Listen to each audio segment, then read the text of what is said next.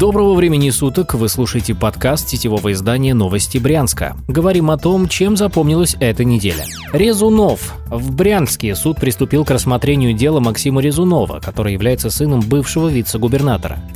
Пьяный Максим на день города попал в ДТП на своем внедорожнике с блатными номерами. Он протаранил легковушку, стоявшую на перекрестке в центре города. Ее водитель погиб. За неделю суд провел сразу два заседания по делу Резунова-младшего – на каждом из них выяснились новые подробности трагедии. Обвиняемый заявил, что перед поездкой выпил бутылку пива. Объем он не уточнил. На суде Резунов отметил, что за спидометром во время езды не следил и предположил, что перед ДТП все-таки нарушил скоростной режим.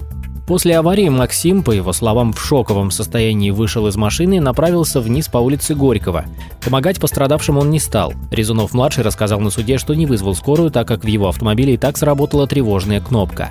Спустя некоторое время Максима догнали сотрудники ГИБДД, прибывшие на место аварии.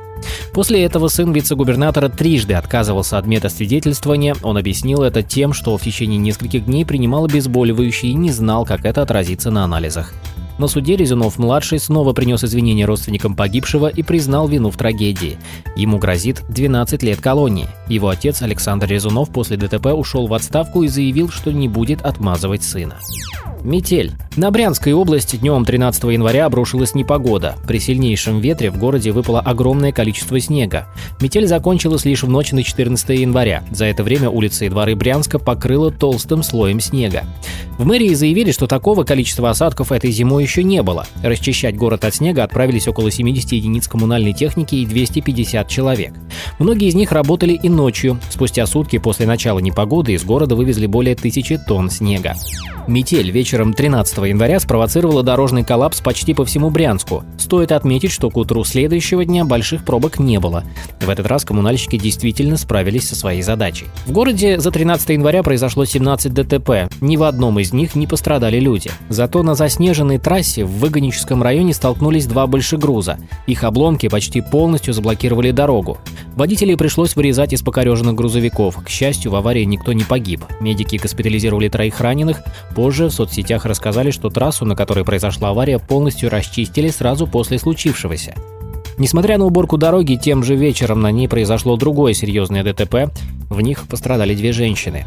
Вместе с метелью в регион пришло и похолодание. Сильные морозы установились за пару дней до непогоды. С приходом метели они начали крепчать. Своего максимума морозы достигнут в воскресенье. По прогнозам синоптиков, в выходные температура воздуха может опуститься ниже 20 градусов Цельсия. Дело собак-людоедов. Помимо дела Резунова, на этой неделе в Брянске начался еще один громкий уголовный процесс. Речь идет о высокопоставленном чиновнике из мэрии Игоре Гинкине. Его обвиняют в халатности, из-за которой в Бежецком районе за последние полтора года бродячие собаки насмерть загрызли трех женщин. По мнению прокуратуры, Гинкин должным образом не организовал отлов и стерилизацию бездомных животных, на первом заседании выступили родственники погибших и сам чиновник. Первые рассказали суду о травмах, полученных женщинами, и об обстоятельствах их смерти. Гинкин же в своем слове не признал себя виновным. Он заявил, что договоры об отлове и стерилизации собак были заключены своевременно, и ни одно из животных в последние годы не было признано агрессивным. Также Гинкин обратил внимание суда на три важных детали, объединяющие погибших. Во-первых, все они были женщинами, также на момент смерти погибшие находились в алкогольном опьянении и состояли в непростых отношениях с родственниками.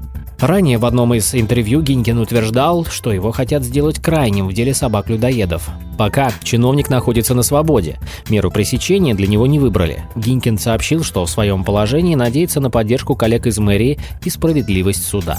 Подробнее об этих и других новостях читайте на сайте newsbryansk.ru. Вы слушали подкаст новостей Брянска. Будем жить, будут новости.